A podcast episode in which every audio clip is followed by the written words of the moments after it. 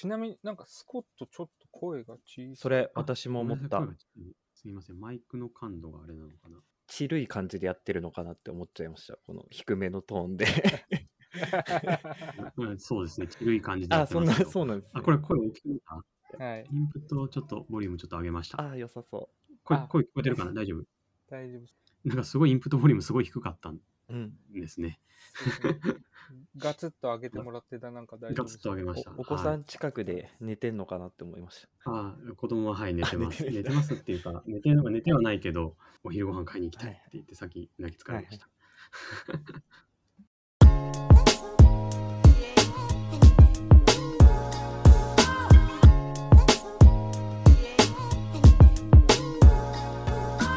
では、えー TimeTree Tech Talk、えーさっき数えたんですけど、第17回ですね。 Tech Talk は17回目です。えー始めていきたいと思います。お願いします。はい、今回はね、こんなぬるっと始まるんだ。そう、こんなぬるっと始まるんですよ。こんな感じですよ、毎回の収録。はい、今回はですね、iOS エンジニアのですね、えっと、トレバーをですね、ゲストにお迎えして、えっと、iOS のですね、大体、あの、こう、トレンドっていうんですかね、あの、WWDC とかで発表されるような新しい機能っていうのを、えーこう、いち早く取り入れてるっていう、こう、姿勢してるのをどうやってやってるのかみたいなことだったり、うんまあ、最近ハマったことだったりを聞いていければなと思っております。はい。でですね、まあ、僕、あの、あの、ももともとっていうか、まあ、ずっとバックエンドエンジニアで iOS のこと何もわからないし、えー最新のトレンドも何もわからないみたいな状態なんですけれども、まあそうですね、ちょっと最近、最近どういうことがあったのかなみたいなところで言うと、先先日あれですね、公開ジュビフラというのをやって、まあ、こういうことやってますみたいなことをトレバーが紹介しててくれたのをちょっと発見してですね、まあ、それについて根掘り葉掘り聞いていこうかなと思っている感じでございます。はい。ちなみに、ジュビフラっていうのは、あの、社内、社内用語ですね。社内のイベントですね。うんうんうん。あの以前までは。うん。わかりやすい文脈で言うと、あの、OKR のウィンセッションうん。ですね、をジュビフラと呼んでいる。ジュビリーフライデーかと呼んでいるという感じですね。で最近の仕事を手掛けた開発について、なんか共有、発表する会。そうですねなんか、ね昔は開発のこととか多かったですけど、まあ、最近はなんだろう、広告の話とか、あとは、なんだっけ、ユーザーリレーションチームの話とか、なんか開発だけに限った話じゃなくて、うんこんなことやりましたうんみたいなことをいろんな人が発表しているというイメージですね。あとは新うん最近だと、なんだっけ、新メンバーにタイムツリーの会社の印象を聞くみたいなことをやってたりとかしてましたね。はいああ、はい。はいはいはい。これはこう、社内のやつですけど。社内のやつね。はいはい。それの社外公開版をやったので、その話題についてトレバーに聞いていくと。うん。はい。あだすじゃあちょっと本題本題に入りましょうかね。すいませんね。本題に入りましょう。えーっと、最近、一番最新の OS で言うと iOS17 そうですね。ですかね。17って何があったんですか？iOS17、あの、17の話をされちゃうと、あの、ちょっとね、実はあんまり目立った機能っていうのは実装してないんですよ、タイムツリー。あの、ああ、そっか、まだ、まだなのかな。じゃあちょっと歴史を追ってた方がいい？あ、どういうことやってきたかみたいな。そう、というのも、えっと、うん。そう、今までは結構いろいろメジャーバージョンアップデートされた時には、あの、いろいろ対応してきたんですけど、うんう iOS17 で発表された新機能のやつは、タイムツリーとの相性が、相性が良さそうな機能というか、なんというか、使えそうなやつ。そうっていうとあれですけど、たそうなんですよ。うんただ、あの、新機能を取り入れるだけだと、あの、ユーザーさん混乱させちゃうと思うんで、毎年なんかメンバーで集まって、この機能はタイムツリーに取り入れるとユーザーに喜ばれそうだよねとか、この機能は相性良さそうだよねってい。う話をみんなでして、その中からピックアップをして、実装していくっていうことを毎年そのやってるんですけれど、まあ、その話し合いの結果、とキンキンでなんかこれやったらいいよねっていうのがユーザーさんに伝わりにくい部分なんですけれど広告のプライバシー関連でアップデートがあってね。はい。うん。その辺の調査と実装を最初に取り組んだ方がいいよねということで、それを今やってますね。なので、目立目立つというよりか、そのユーザーさんの目に見える形で提供するものっていうのは、まだ取り組めてないというか、はい。なるほど。今サポートしてるのって iOS10 いくつなんでしたっけ、えっと、サポートバージョンは iOS15?1 個。15からか。うんうんうん。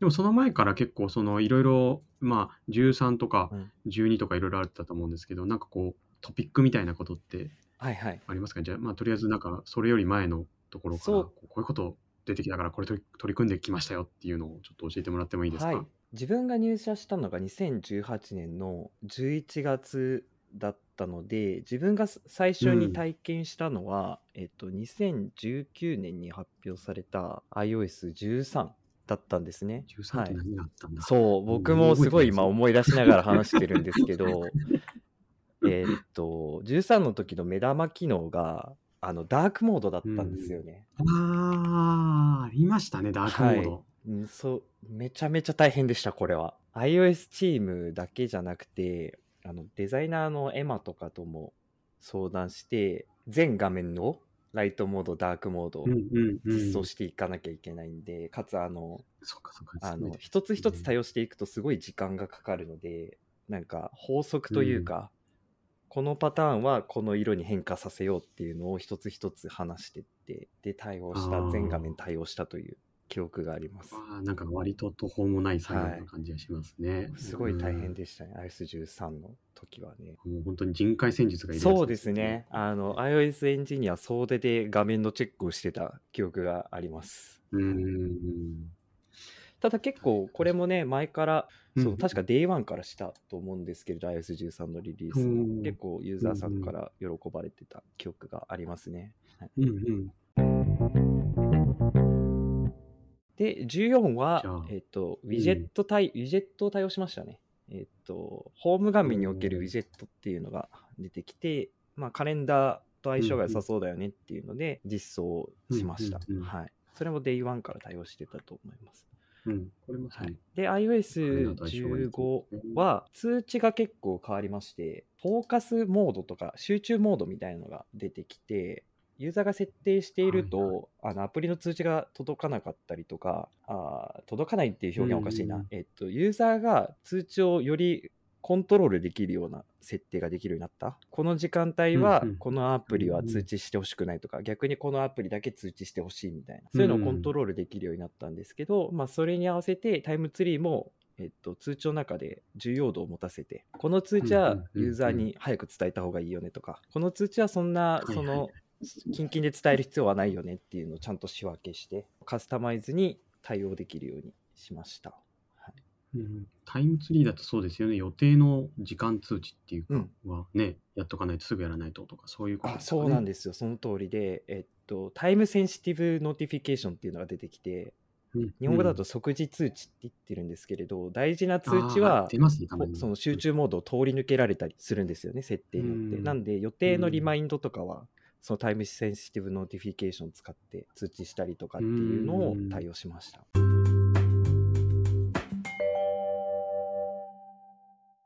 続いて1個前のそう、16。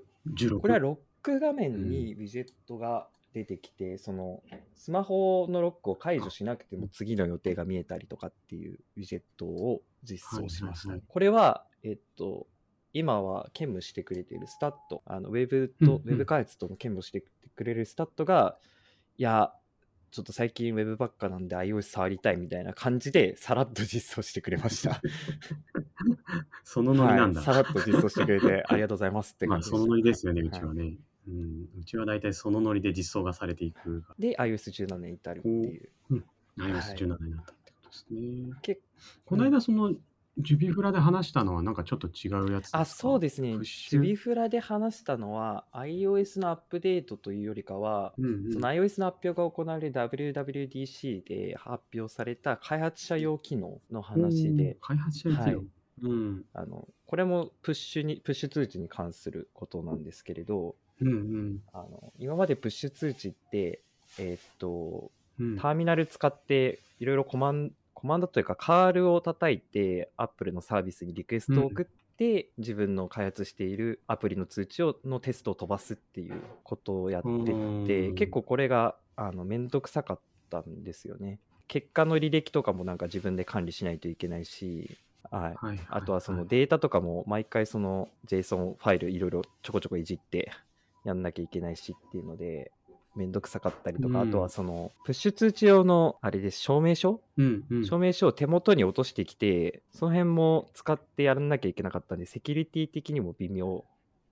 ったんですよね。そうか、ローカルに落とさないといけない、そうなんですよ、そのカールでうん叩かないといけないんで、そのオプションで指定して。なので、結構めんどくさかったり、セキュリティ的に微妙だったりしたんですけど、会社で管理している開発者用アカウントがあれば、うんうんうんえっと、ウェブ上でログインして、そのウェブコンソール上でポチポチすれば、通知のテストができるっていうツールーなるほど、それはだいぶ楽になそうるんですね。なんですよ。それが、と Push Notification Console だったかなっていう名前で提供されてて。お問い合わせ結構 TimeTree って通知を気にされてる方がうん。多くて、お問い合わせで通知が届かないとかであったりとか、その通知の様子がおかしいみたいなお問い合わせが届いた時にカスタマーサポートのメンバーからエスカレーションされてきてその問題が。でそれのテストをすることが多かったので、今はそれを主に使ってます、まあ、テストしやすくなるとね、やっぱりその問題解決も早くなるあそうですね。うん。今まではカールで叩くのがすごいめんどくさかったんであの実際にああの2つタイムツリーのアカウントを用意してポチポチやってっていうのをやったりしてたんですけど、そういうことはしなくてよくなりましたね。なりました。あと、まあ、引き継ぎ、引き継ぎじゃないですけど、新しいメンバーが入ってきた時のね、あの、オンボーディングもだいぶ楽あです。そうですね。この証明書をダウンロードしてきてみたいなでこのコマンドでうんみたいな感じのことを書かなくて よくなりましたね。うんうんはいうんいや、なんか、履歴が見れるんですよね。この通知、この、なんだろう、この pay payload って言ってこのデータを送っ、うんうんこの宛先に送ってた時にどういう結果が返ってきたのかっていうのが、あの30日間分はいはい保存されてて、はいしかもその履歴から履歴をコピーしてまたその通知を送れるんですよね。なんで、うんとてもそのうん。辺も楽になりましたね。あの問題のあ切り分けとかがその履歴を見ながらできるようになったっていうのが。うんなんかこう、こま、逆にこれでなんかハマったみたいなこととかああめっちゃそのいいいいというかもうこの後の展開を予想してたかのような質問みたいなんですけど。はい。はい。ありました結構その言葉だけで説明するのが難しいんですけれど通知に載せるペイロード JSON のデータを GUI でポチポチ選んでいけるんですよ、あのキーをプルダウンの。まあ、はい、UI UI から選択して、うん。じゃあこのキーにはこの値を入れるっていうの値を自由入力で入れるみたいなうん。感じなんですけれど、それがですねあのその画面を使って入力すると、あの送るときうにん。値がた正しい値とかキーが入ってるかっていうのをバリデーションしてくれるんですけどコンソールが。あの、うん。その GUI を使ってるとそのバリデーションが効かないっていう問題がありまして、えはい、あの JSON をその、うん。えっと、GUI を JSON に直したときにどういう形になるのかっていうのをワンボタンで変換できるんですけど、ポチってクリックするとコンソール上で、うんその JSON 表示モードにするとあのバリデーションが効くんですけどあの、G、ああ、ププルダウンの入力画面ではそう出出てこない。てこないんですよしかもバリデーションが効かないだけならなんだろうバリデーションエラーが出てこないだけならいいんですけれどあの、うん送れちゃうんですよね通知がそのまんまあ、そのまま。実行できちゃうんですよね。で、えーえっと、コンソール上では送信に成功したってなってるんですけど、あの OS というか端末までには、そのバリデーションに失敗した通知が届くんですね。ただ、値が正しくないから、と OS 側からアプリにその通知が届かないんですよ。OS からアプリに。ははいい。はい。で、アプリの中の処理で、えっと、通知を受け取った時にこういうハンドリングをするっていうコードを書くんですけど、あのそこがトリガーされないんですよね。なんで、コンソール上ではコンソール上では送れたってなってるのに、あのアプリ側でその挙動が確認できないっていうことがあって、アプリからは見えないはい。そうですそうです。なんでやなんでみたいなのを調べていくと、バリデーションエラーそうそうそうそうそう。え、バリデーションエラーになるのこれってなって、で、よくよくその端末のログも Console app っていう Mac のアプリで、なんかうん。Mac につないだ iPhone のログを見れるんですよね。うん。うんその中のタイムツリーが関連しているログを眺めてたら、あの通知を受け取るログのところでエラーが出ててそれで気づいたっていう感じでした。なるほど。それはちょっとまあ UI 側でエラーが出て出てほしいよねっていうところだけど、JSON ビューにしないとダメだそうそうそうそうなんですよと。いうのは割と確かになんでもしか騙されそうですね。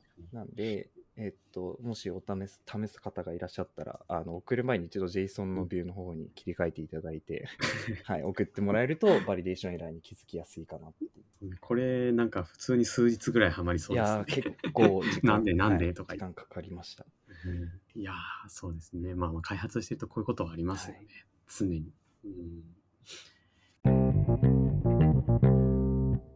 取り組みっていうんですか？どうやってそういうのをみんなで共有してたりするんですか？えっと、新しいニュースみたいな。 TimeTree では Slack をコミュニケーションツールとして使っている、うん使ってますよね。で、えっと、誰でもチャンネルが作れる今状態じゃないですか。うんうん。なので、えっとうん WWDC があるたんびにあの WWDC うんチャンネルっていうやつにみんなで集まって、えっと、リアルタイムで講演を見る見てワイワイ言うっていうのを毎年、はい、やってますね。見てるのは、その WWDC ってその数日間を通してめちゃくちゃビデオがアップでアップロードされるんですけれど、一応みんなで見るのは基調講演っていう、あの、キーノートっていうやつがあるんですけど、はいはい全体的に今年の WWDC はこういう話を、トピックをやるよっていうのを最初にうん。その発表してくれる講演があるんですけど、まあそれを見るっていううん感じですね。はいはいはい。で、その後は、さっきのダークモード対応してくれた、あの、シオンとかがよくやってるんですけど、その数あるビデオの中、ビデオの中から、えー気になったそのトピックのものを、うんうん。 Notion 上で、あのピックアップして、うん。私も気になったやつとかは、 Notion で記事にしてるんですけれど、うん。まあ、そこで個人的に見て気になった知見を毎週の iOS 雑談毎週その iOS チームでやってる定例があるんですけどその定例でうん実はこういうビデオがあってみたいな話をやったりしてますね。えーはい、